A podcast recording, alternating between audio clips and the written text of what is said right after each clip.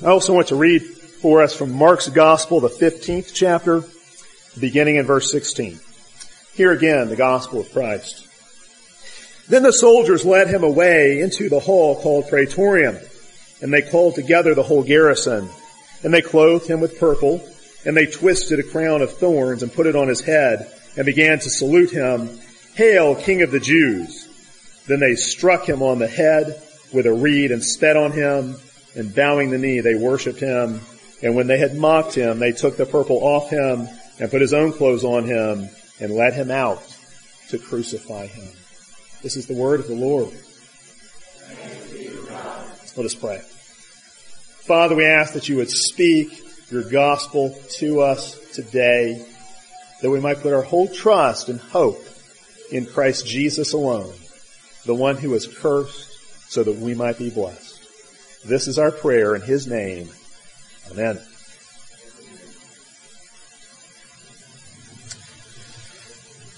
Every Christmas as a congregation, we sing that familiar Isaac Watts hymn version of Psalm 98, Joy to the World.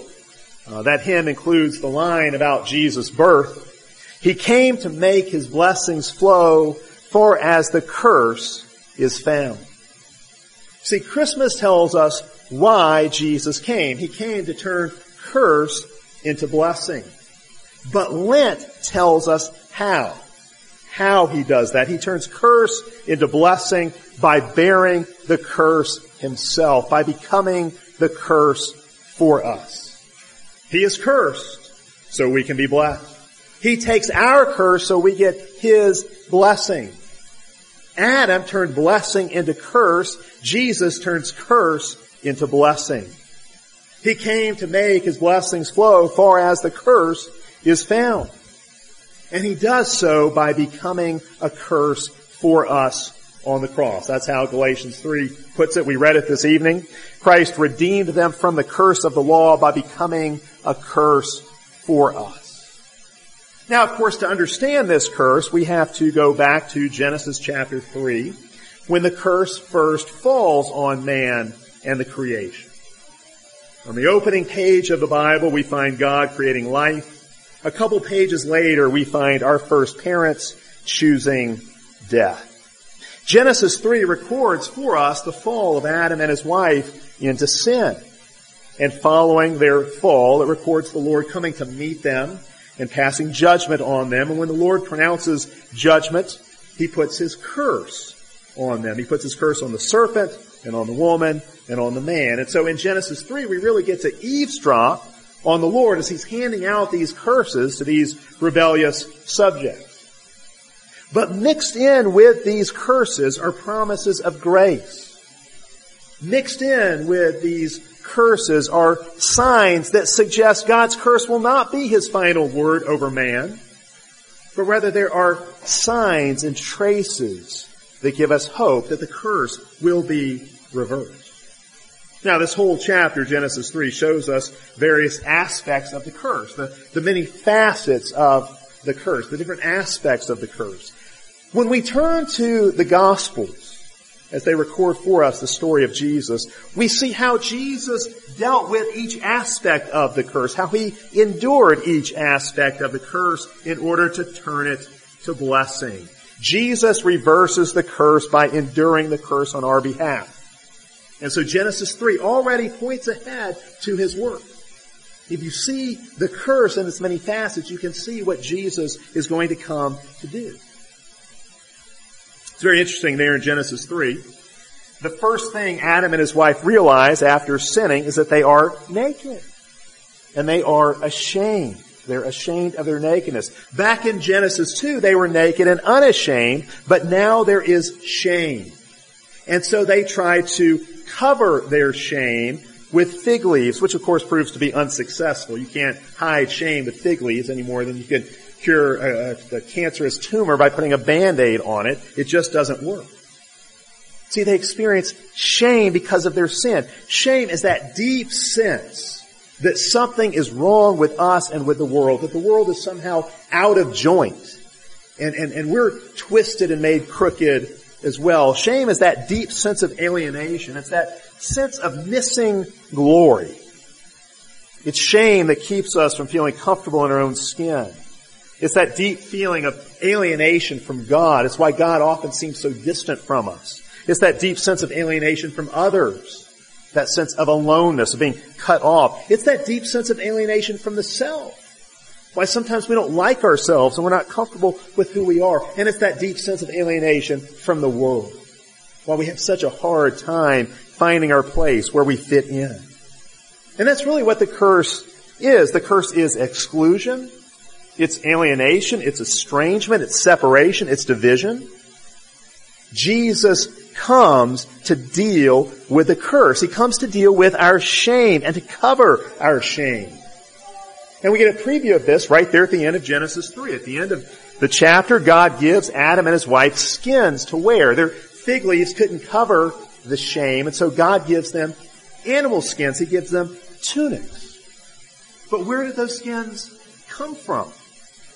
An animal must have been sacrificed. The first animal sacrifice in scripture. Blood must have been shed. So they could be robed in those skins. And of course that points ahead to Jesus' sacrifice. Jesus' sacrifice on the cross. His blood was shed to cover our sin and our shame. He clothes himself with our shame in order to cover our sin and our shame. He takes our shame upon himself. So he can clothe us with himself. His, he in a sense clothes us with himself to cover our nakedness. And so Paul says in Romans 13 verse 14, clothe yourselves with Christ. You're naked without Christ. Clothe yourselves with Christ. You're ashamed without Christ. Cover your shame with Christ. Paul says later on in Galatians 3, as many of you has have been baptized into Christ, have put on Christ. We've been clothed with Christ, with the garment of Christ, the robe of Christ in baptism. Without Christ, you're still in your sin and shame. You're still naked. You're uncovered. You are gloryless and shameful. But when Jesus covers you, your shame is covered. You're not exposed anymore. You know, when Jesus died on the cross, he was naked. He was naked, you could say, and unashamed. He died naked in order to clothe us. He took on our shame so we could share in His glory. He was stripped naked so we could be clothed with His glory. The Lord proceeds to pronounce curses of judgment against the serpent, against the woman, and against the man. And it's interesting as these curses deal with each of these three partners in crime, so to speak, how this is really a reversal of the original hierarchies that God built into the creation. See, originally as God designed it, you see this in the first two chapters, the man was made to be the head of his wife, to be her leader. And together they were to rule over the animals and the rest of creation as God's stewards, as God's caretakers of the creation. But what happens in Genesis 3? That whole order is reversed. Instead, the woman, instead of listening to her husband, she listens to the serpent. And the man, instead of leading his wife, the man follows his wife into sin. And so all these creational hierarchies are reversed. The whole created order has been thrown into chaos. It's been turned upside down. On the first page of the Bible, God creates life. A couple pages into it, our first parents are choosing death. God designed this beautiful order so the man and the woman and the creation could work together in harmony. Just a few pages in to the story, our first parents have thrown it into complete chaos. Disorder has entered God's world. Uncleanness has entered God's world. It's very interesting, you know, if you fast forward from Genesis 3 a little bit in the scripture, not all the way to Jesus, but if you stop off at Moses in the Old Testament, you have the law given through Moses to the people of Israel, who will be God's special people, His covenant nation. In the law of Moses, there is a whole system of regulations designed to teach Israel about how sin brings uncleanness. The laws of uncleanness are found in the book of Leviticus. And actually, if you look at the book of Leviticus carefully, you find that it tracked basically with the early chapters of the book of Genesis. And this is especially true with the laws of uncleanness in the book of Leviticus. In fact, the laws of uncleanness in Leviticus 11 through 15 follow the same sequence as Genesis chapter 3, the curses in Genesis chapter 3. So in Leviticus 11, uh, it deals with unclean animals. The unclean animals are the serpent-like animals who come in direct contact with the ground, who come in direct contact with the dirt. The serpent is the prototype for the unclean animals, animals without hooves. Uh, this corresponds to the curse on the serpent. He's now going to have to crawl around or slither around on the ground on his belly. He's got to crawl on his belly from now on, and he'll eat dust. He'll eat dirt. He'll basically eat the, the, the ground itself. Now, of course, we know from the rest of Scripture that the serpent here in Genesis 3 was Satan's agent. And so for the serpent to eat dust means he's ultimately going to be humiliated. Uh, you see this again and again in Scripture. For example, Psalm 72 verse 9 says that the enemies of God's chosen king will lick the dust. That will ultimately be the fate of the serpent. But there you see that. Leviticus 11 corresponds to the curse on the serpent in Genesis 3. Leviticus 12 corresponds to the curse on the woman, which happens next in Genesis 3. Leviticus, Leviticus 12 deals with the uncleanness of the woman after giving uh, birth to a child. The child has to undergo a purification process. The mother has to undergo a purification process as well. This is an outworking of the curse on the woman. Uh, she's giving birth to a sinner. And so of course she has to go through a purification process. She's brought something unclean into the world. And then Leviticus 13 through 15 deal with uncleanness arising from what flows out of a man, especially what flows out through a man's skin. So it especially has to do with leprosy, and, and leprosy there is carefully defined. But what you see there in that part of Leviticus is man is corrupt on the inside, and so what flows out of him, what flows out from his insides, what leaks out of him from his insides, like leprosy poking up through the skin, or like sweat, mentioned there in the curse on man in Genesis 3, is a form of uncleanness. So that's the order in Genesis 3. An animal that's now unclean, a woman who's going to bring unclean children into the world, a man who's going to be made unclean through his sweat, coming out from inside of him, flowing out from him, from inside of him. That's the order in Genesis 3. That's the order in Leviticus as well. In fact, again, as I said, the whole book of Leviticus really tracks with uh, the early chapters of Genesis. The pattern of the law in Leviticus describes this uncleanness. It follows these curses in Genesis 3. The law builds on these curses and it makes these curses more specific. The laws of uncleanness teach Israel about the curse. About the curses here in Genesis 3. Now look at what the Lord says to the serpent, the rest of what he says to the serpent in Genesis 3. You know, the serpent is the only one who is cursed directly in Genesis 3, cursed directly by God. He's going to crawl on his belly. We just saw that. So he's now going to be an unclean animal. Originally he was one of the beasts of the field. He wasn't unclean. So perhaps this serpent had legs of some sort. Uh, Revelation 12 suggests it might have even, even been some kind of dragon uh, that appeared to them in the garden. But now he's got to crawl on his belly. He becomes an unclean animal. He's going to eat dust. Again, a sign of his uncleanness. Plus, God says He will put enmity between the serpent and the woman, between his seed and her seed.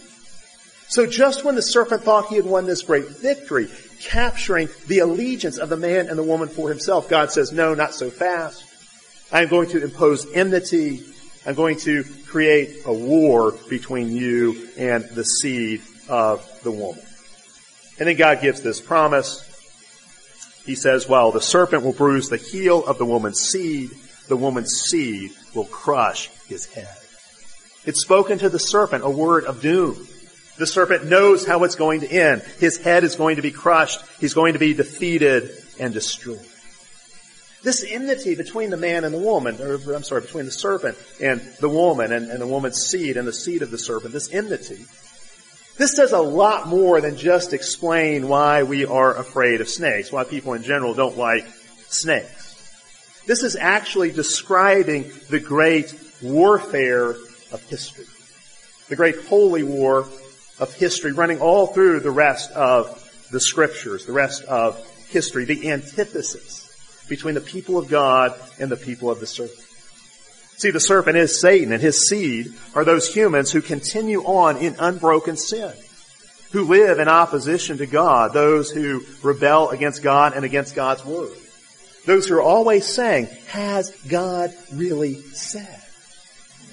It's like the Pharisees in John chapter 8. Jesus says, you are of your father, the devil. He was a liar and a murderer from the beginning. That's why you lie and murder as well. He is saying to the Pharisees, you are the serpent's seed. You're not the offspring of Abraham. You're the offspring of the serpent. The seed of the woman are those who are, who are at war with Satan and who seek to be loyal to God and to serve God.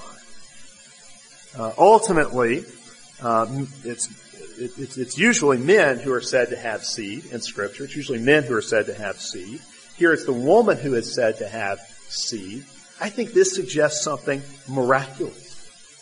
That somehow miraculously this woman will have a seed. Ultimately, of course, the seed of the woman is Christ, born of the young virgin woman Mary.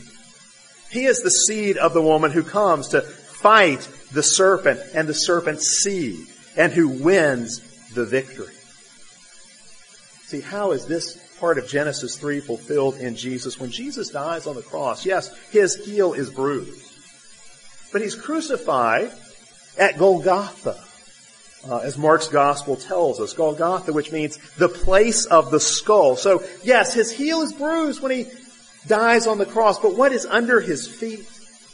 The place of the skull. He is crushing Satan's skull under his feet as he dies on the cross. His nail pierced feet are trampling down the serpent and crushing his head. He is the seed of the woman. He is the serpent crusher.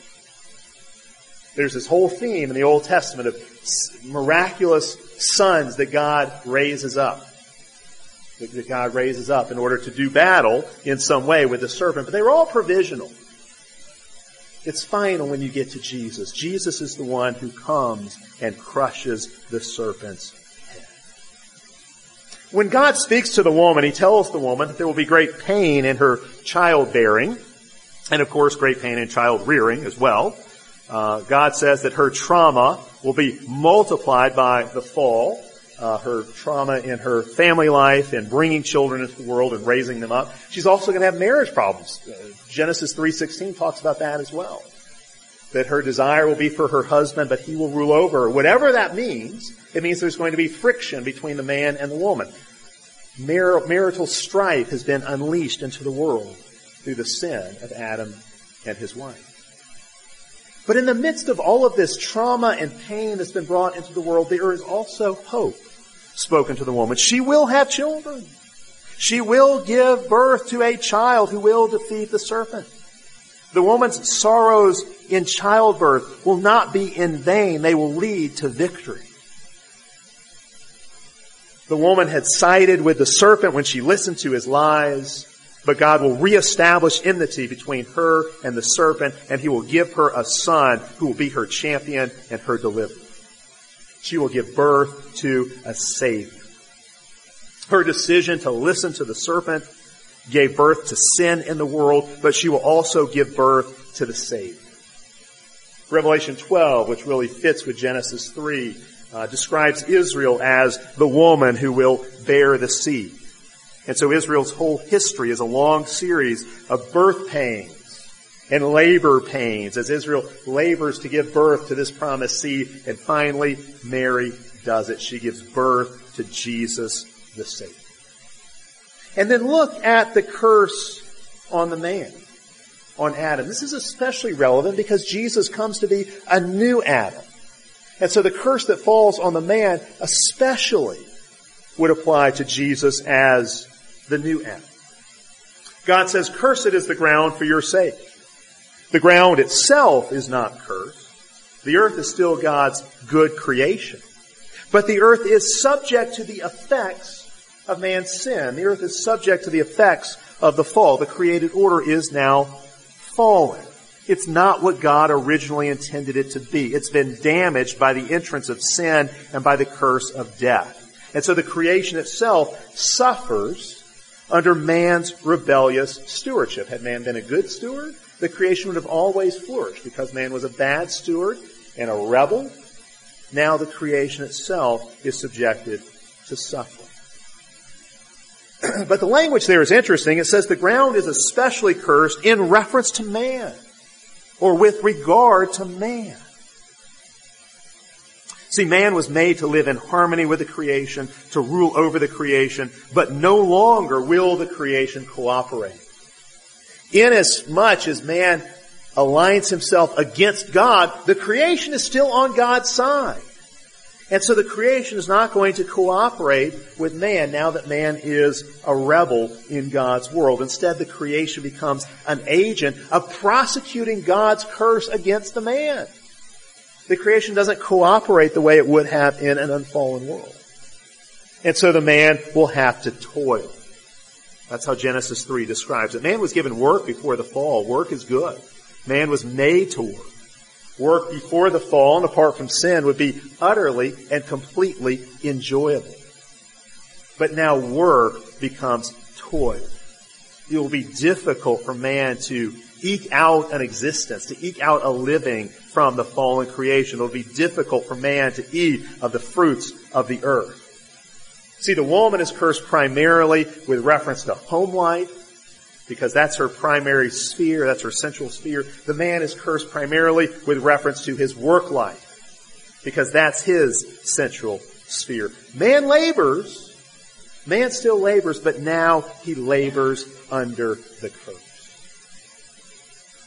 God speaks of thorns and thistles getting in the way, getting in the way of man's work. It says that uh, his face will be filled with sweat as he works with the earth in the now fallen world.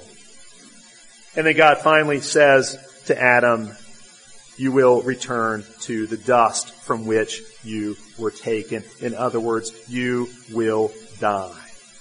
For dust, from dust you were taken, and to dust you will return. For dust you are, and to dust you shall return in death. That's really, again, what Ash Wednesday is all about. Ash Wednesday is our annual reminder of the curse of death. That we came from dust and we are returning to dust. Death is a kind of decreation. It's the final outworking of sin's curse. Death, as we now know it, is part of the curse. It's the final form the curse takes. Man came from the ground, he will return to the ground in death. It's dust to dust, ashes to ashes. The curse means we will all die. We came from dust, we will return to the dust. And again, if the satanic serpent eats the dust, what does that mean? In some way, perhaps death is the serpent swallowing us up. The serpent swallowing us up in death, devouring us. That's the curse. Again, the giving of the law to Israel intensified this curse and magnified this curse and focused this curse on the people of Israel, the descendants of Abraham. God gave his people, he gave to the people of Israel uncleanness laws to teach them about the curse. Uh, Paul says in Galatians 3, the effect of the workings of the law, the work of the law, is to curse, not to bless because the people could never do all that the law required. They always fell short of what the law required. And so the curse of the law fell upon them. This curse pronounced in Genesis 3 is focused on Israel and intensified for Israel. But what does God do about it? Because Jesus is a new and greater Adam. And because he is a new and greater Israel. Because he did keep the law at every point. He was able to die as our substitute. He was able to return to dust, to die to be put into the dust of the ground. He was able to die and bear the curse as our substitute, taking the penalty we deserve, dying our death, so that we can live eternally, so we can share in the blessings God promised to Abraham the forgiveness of sins, and the gift of the Holy Spirit. He died under the curse to restore the blessings of creation. Jesus bore the curse to reverse the curse. to turn curse into blessing, to make his blessings flow as far as the curse is found. What has the curse touched? Genesis 3 shows us it's touched everything. It's touched our, our, our deepest sense of identity. So now we feel shame. It's touched our family life, marriage and children. It's touched our work. It touches everything. Jesus came to turn the curse into blessing, to make his blessing flow. As far as the curse is found, which means to make his blessing flow out into every nook and cranny of the creation, every aspect of your life. The curse includes thorns and thistles.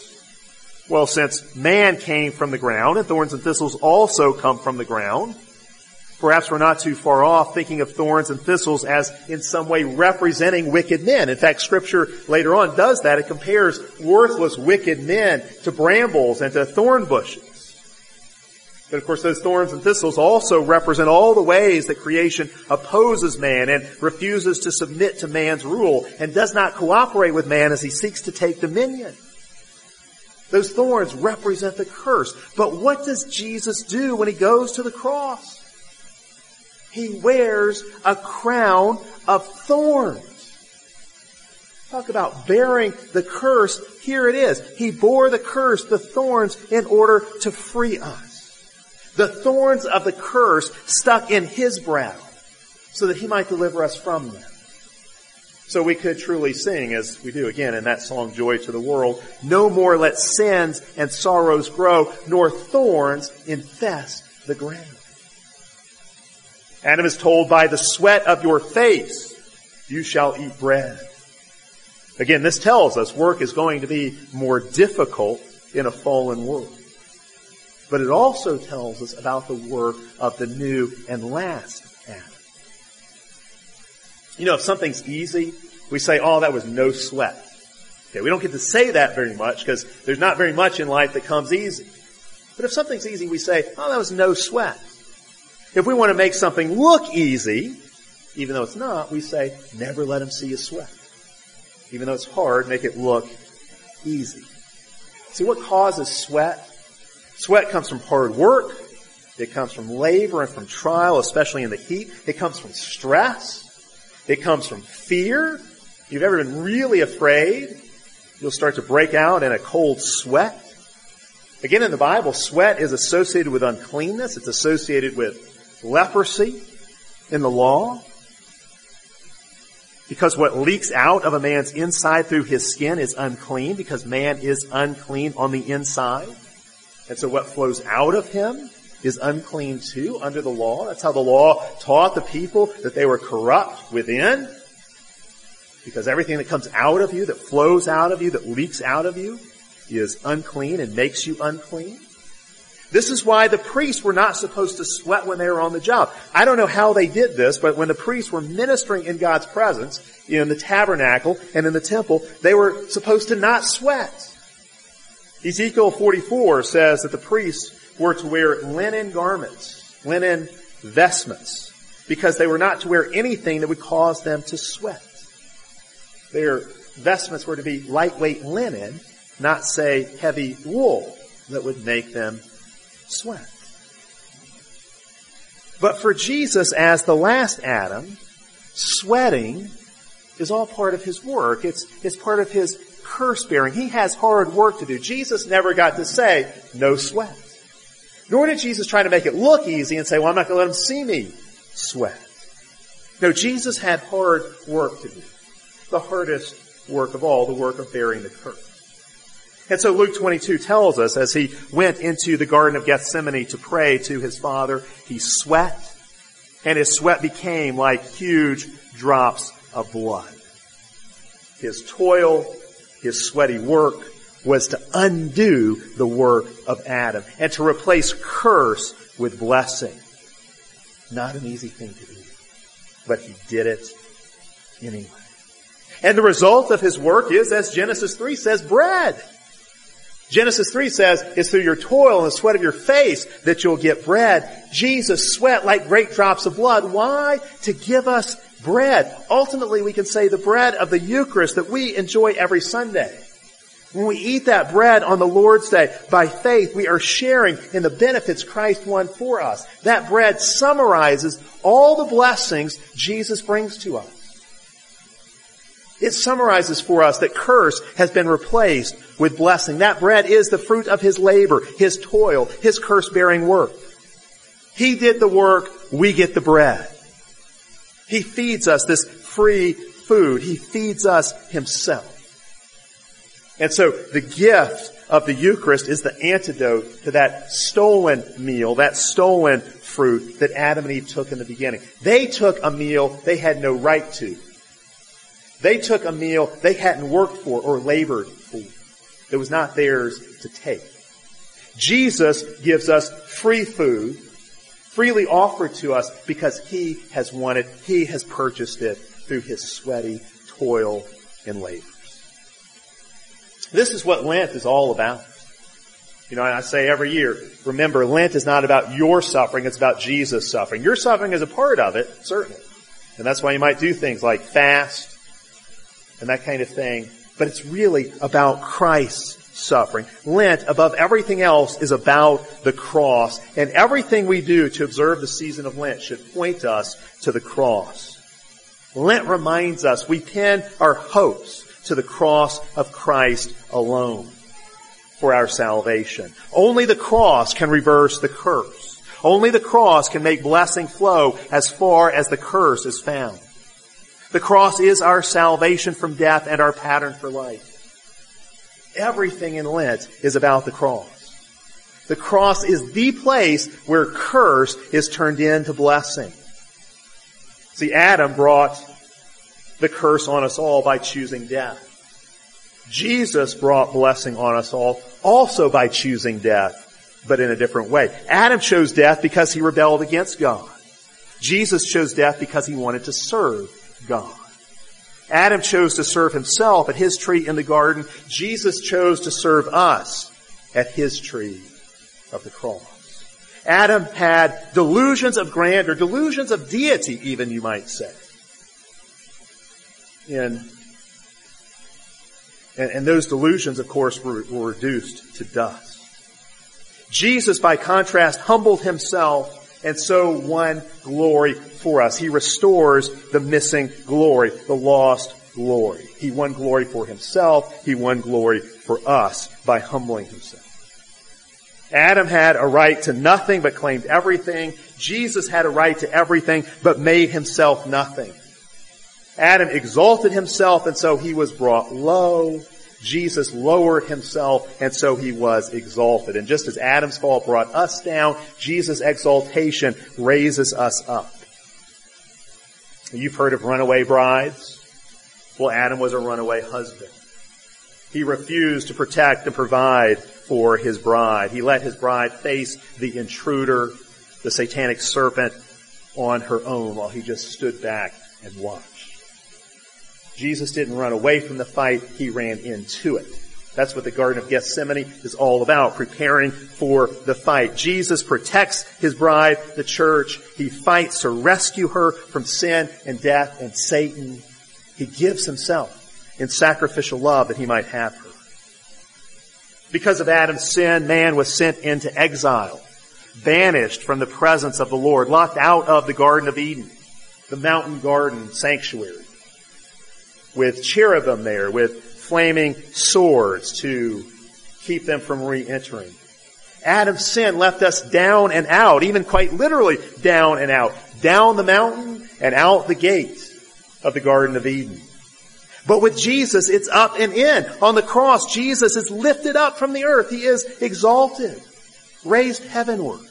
And on the cross, he passes through the sword and flame of God's judgment and so he reopens the gates of paradise to us. Paradise is restored through his cross. All that Adam lost and much, much more is gained for us in Christ. He regains what Adam lost and he gives us even more.